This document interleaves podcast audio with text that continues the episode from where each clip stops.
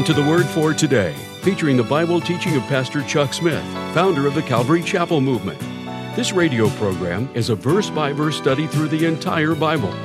And on today's edition of the Word for Today, Pastor Chuck continues with the effects of crucifixion as we pick up in Psalm chapter 22, verse 14. And now, with today's message, here's Pastor Chuck.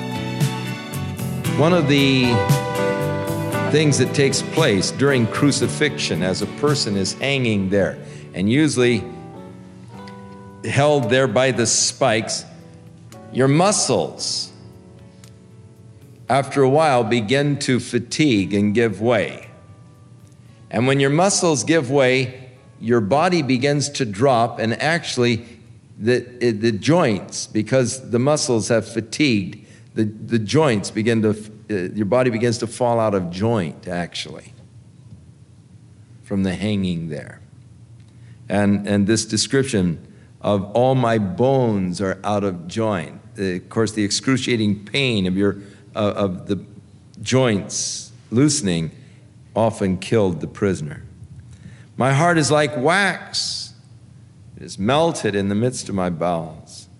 My strength is dried up like a potsherd, and my tongue, that thirst, that horrible thirst that you receive when you're hanging there, and through the sweat, your body liquids are dissipated. And then you get that horrible thirst, the dry mouth, the cotton taste. My tongue cleaves to my jaws, for thou hast brought me into the dust of death. For dogs have compassed me, the assembly of the wicked have enclosed me. They pierced my hands and my feet. Now, the Jehovah Witnesses seek to teach us that Jesus was crucified on a pole that the cross is actually the pagan Taus symbol, and so the church is actually worshiping a pagan symbol. They tell this to all of their poor, deceived people, and they then quote from a 16th century book and show them the pictures of this 16th century book written by a monk in which he describes the stuturo, the pole, and the many methods of crucifixion of the Roman government. And he shows the picture of this man that is crucified on a pole, his hands above his head, one spike through his hands, and then, of course, the one spike through his feet.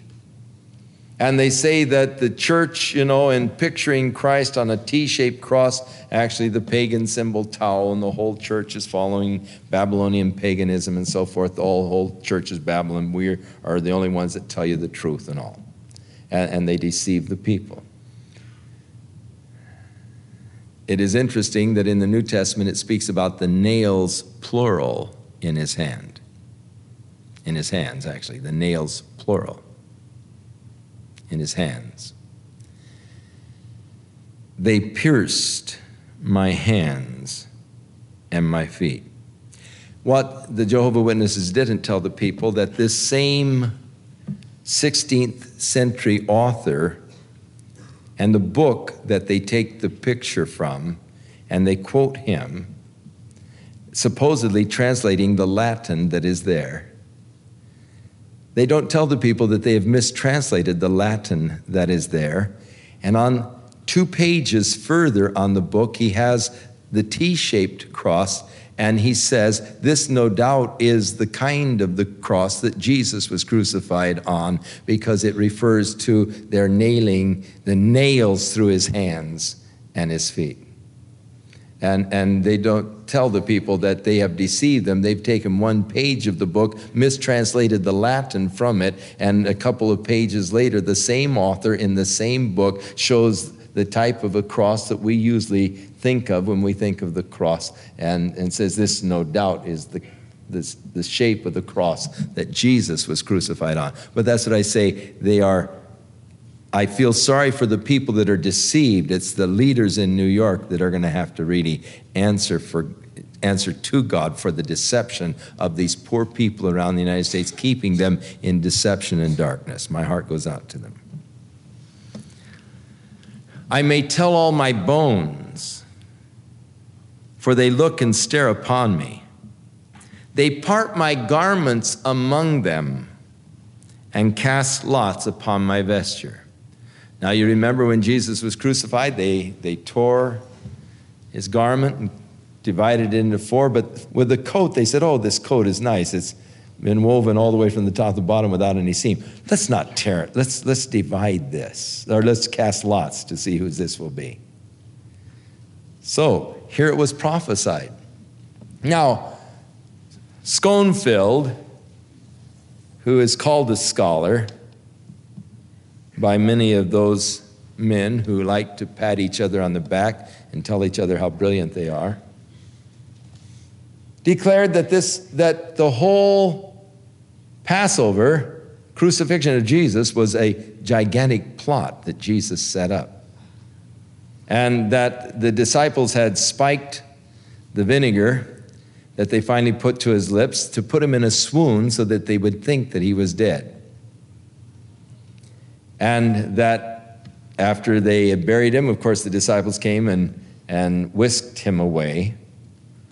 And it was just all a big plot. And Jesus set the whole thing up. He deliberately angered them. He deliberately set the whole thing up so that he actually plotted the whole crucifixion, and everything else. And it was just a, a big, gigantic plot of Jesus. Well, it was very ingenious of Jesus to somehow get the soldiers to go along with the plot and not to tear his robe, but to cast lots for it. That was very clever of him indeed. And even to get the high priest to go along and say, oh, he saved others, himself he cannot save. If he's, you know, if he's the Son of God, then let him come down. He said he delights in him. Okay, if God wants him, you know, let him save him. We'll all believe him. Schonfield just turns out to be a liar like so many others. And his book a fraud. And it turns out that Schonfield's book is the fraud, not Jesus, as is always the case. But in one sense, of course, it was a plot. And Jesus was a part of the plot. It was a plot that was hatched by God before the foundations of the earth. For Christ was crucified from the foundations of the earth. You, according to God's predetermined counsel and foreknowledge, with your wicked hands have crucified and slain. You see, when Peter talks about the cross, he talks about prophecy, the foreknowledge of God. Yes, it was a plot. God plotted it a long time ago, and Jesus carried it out. But it's your salvation, and it's my salvation. But be not far from me, O Lord, my strength. Haste thee to help thee. Deliver my soul from the sword, my darling from the power of the dog.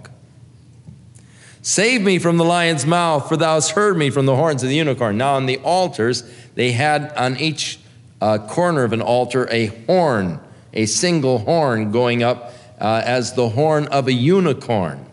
And when they were really desperate uh, and really wanting to crowd into God, they go into the altar and they grab hold of the horns of this unicorn. Uh, you remember when Joab, uh, the general of David, was after David, had, uh, when he was dying, he said to Solomon, Now Joab has spilled so much blood, take care of him. Don't let his old gray head go down to the grave in peace.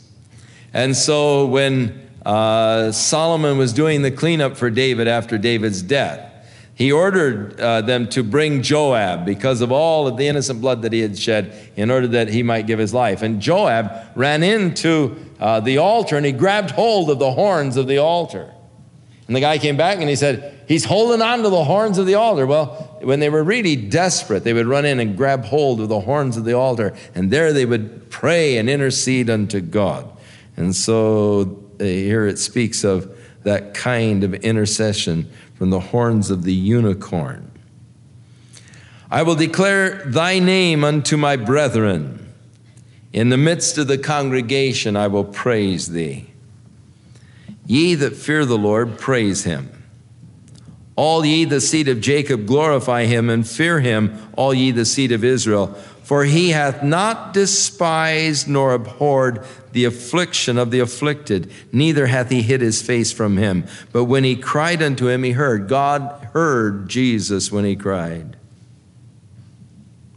My praise shall be of thee in the great congregation. I will pay my vows before them that fear him. The meek shall eat and be satisfied, and shall praise the Lord. All the ends of the world shall remember and turn to the Lord. Now the salvation that went out to the Gentiles is predicted. With all of the families of the nations, they'll worship before thee. For the kingdom is the Lord's, and he is the governor among the nations. And all they that be fat on the earth shall eat and worship. All they that go down to the dust shall bow before him. So the intimation of the resurrection, even those that have gone down into the dust of the earth shall bow before him. In Philippians, we read, God has given him a name which is above every name, that at the name of Jesus, every knee shall bow, every knee shall bow, and every tongue shall confess that Jesus Christ is the Lord to the glory of God the Father. So God has given to him the kingdom. The kingdom is the Lord's. He is the governor and all they that go down to the dust shall bow before him. None can keep his own soul alive. A seed shall serve him, it shall be accounted to the Lord for a generation, and they shall come and shall declare his righteousness unto a people that shall be born, that he hath done this. And so the gospel has come to us of the glorious work of Jesus Christ in his death for our sins, the fulfillment of Psalm 22. Psalm 23, the prayer of David, or a psalm of David, rather, and it is a psalm in which he sees God in three aspects. He sees God first as a shepherd, secondly as a guide, and thirdly as a host. There's a very interesting commentary called A Shepherd Looks at the 23rd Psalm. And you might want to read this book. It's a fascinating book as it goes into many of the aspects of a shepherd and, and the character and the nature of sheep and you'll find it an excellent commentary on the 23rd Psalm. A shepherd looks at the 23rd Psalm. But in reality, a guide could look at it too, and a host could look at it because he sees God in all three capacities, not just as a shepherd, but also as a guide and as a host. God is a shepherd. Jehovah is my shepherd, I shall not want. I shall not want actually for provision, for he makes me to lie down in green pasture. I shall not want for refreshment, for he leads me beside the still waters. I shall not want for strength, for he restoreth my soul. So God is a shepherd, watching over me, leading me into green pastures, leading me to the still waters, restoring my soul. But now God is a guide. He leadeth me in the paths of righteousness or in the right path for his name's sake. And yea, though I walk through the valley of the shadow of death, I will fear no evil, for thou art with me. Now, God is leading me through my path of life. He leadeth me. In all thy ways acknowledge him, he will direct your path. God will lead you through your path of life. But each one of you, the path of life will one day barring the rapture of the church, lead into the valley of the shadow of death. When it does, I will fear no evil, for thou art with me. Death doesn't hold any terror or fear for the child of God. A survey was recently done among morticians. 2,000 of them responded to it. And it was a survey that dealt with the preparation of bodies of those people who they knew to be truly born again and those who were not. And you can ask a mortician, and it's almost impossible for a mortician to put a smile on a person's face when they're dead. Did you know that? Next to impossible. Unless the person was a born again Christian. And, and they had observed this phenomena, and so they made a sort of a survey among morticians, and it all came back. Yes, they'd all observed the same phenomena. you bet there'll be a smile on my face. All right, you know. For death has been swallowed up in victory. Oh, death, where is thy sting? Oh, grave, where is thy victory? For the sting of death was sin, but sin has been removed. Thanks be unto God who gives us the victory through Jesus Christ our Lord. So even though I walk through the valley of the shadow of death, I will fear no evil, for thou art with me. Oh, the presence of God taking me by the hand, leading me through the valley. Now God is seen as a host, for thou preparest a table before me in the presence of mine enemies. Thou anointest my head with oil, my cup runneth over. God is just really a great host. He's a gracious host. He takes care of you fabulously, preparing a table before you anointing your head with oil, causing your cup to overflow. The glorious overflowing life of the child of God. If any man thirst, Jesus cried, let him come to me and drink, and he who drinks of the water that I give out of his innermost being, there will gush torrents of living water. The cup will overflow. Surely goodness and mercy shall follow me all the days of my life wherever I go, throughout my pilgrim journey on this earth, goodness and mercy, the goodness of God, the mercy of God attending my path. And at the end of the path, all the days of my life having been completed, I shall then dwell in the house of the Lord forever. That house that Jesus spake of when he said, In my Father's house there are many mansions and I'm going to prepare a place for you. Now, I look at this world and I love to go to Hawaii and I love to go to Yosemite and I love to go into any areas where you have beautiful woods and ferns and rivers and streams and flowers and fauna. I love it. I love the beauty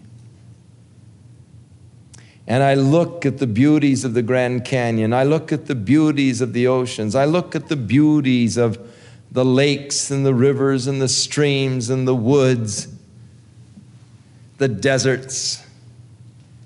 And I realized that He created the whole thing in six days.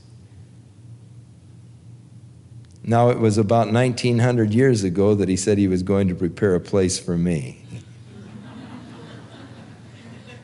If he could do all this in six days, what must that place be like? He's been working on for 1900 years.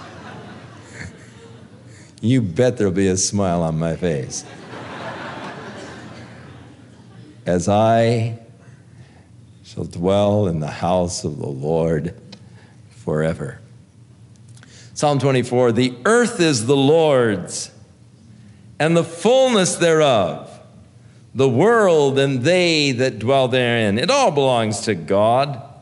For he hath founded it upon the seas, he established it upon the floods. Now, the question the whole thing is God's. The earth is the Lord, the fullness thereof. He founded, he made it, it belonged to him. Who shall ascend, the question, who shall ascend into the hill of the Lord, or who shall stand in his holy place? The answer, he that hath clean hands and a pure heart. Jesus said, Blessed are the pure in heart, for they shall see God. Who hath not lifted up his soul to vanity, nor sworn deceitfully. He shall receive the blessing from the Lord and righteousness from the God of his salvation. This is the generation of them that seek him, that seek thy face, O Jacob. Lift up your heads, O ye gates, be ye lift up, ye everlasting doors and the King of glory shall come in. Who is the King of glory? The Lord, strong and mighty, the Lord mighty in battle. Lift up your heads, O ye gates, even lift them up, ye everlasting doors, and the King of glory shall come in. Who is the King of glory? The Lord of hosts. He is the King of glory. Beautiful psalm. Psalm 25 Unto thee, O Lord, do I lift up my soul. O my God, I trust in thee. Let me not be ashamed. Let not my enemies triumph over me. Yea, let none that wait on thee be ashamed. Let them be ashamed which transgress without cause. Show me thy ways, O Lord. Teach me thy paths. Lead me in thy truth and teach me, for thou art the God of my salvation. On thee do I wait all day.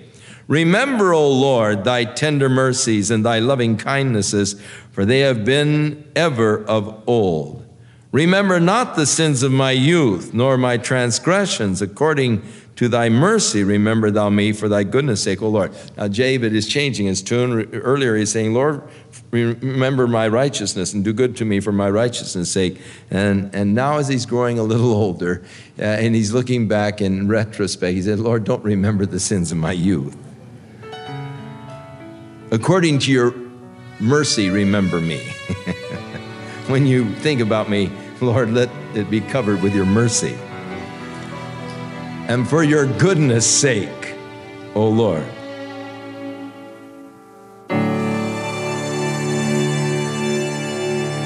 We'll return with more of our verse by verse Bible study the book of Psalms on our next broadcast as Pastor Chuck continues to teach through the Bible, and we do hope you'll make plans to join us. But right now, if you'd like to order a copy of today's message, simply order Psalms 22 through 25 when visiting thewordfortoday.org.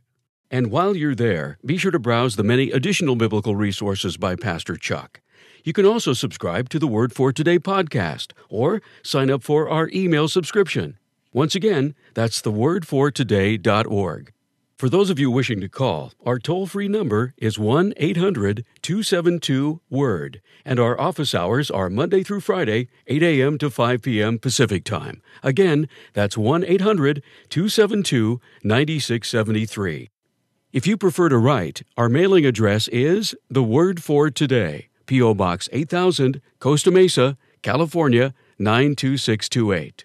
And now, on behalf of The Word for Today, we'd like to thank all of you who share in supporting this ministry with your prayers and financial support. And be sure to join us again next time as Pastor Chuck continues his verse by verse study through the Bible. That's right here on the next edition of The Word for Today. And now, once again, here's Pastor Chuck.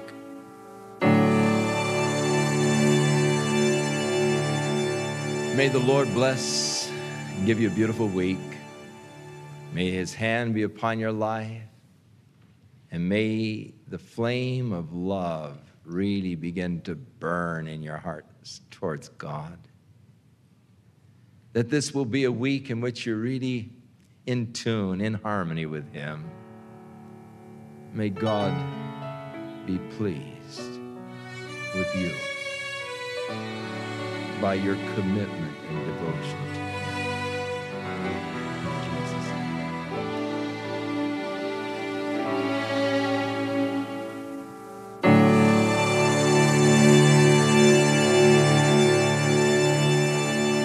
This program has been sponsored by Calvary Chapel of Costa Mesa, California.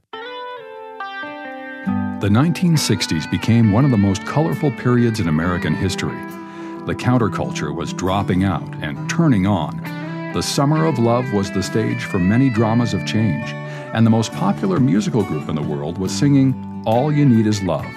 But one man in Southern California was reaching out with the answer, and the truth began to set people free.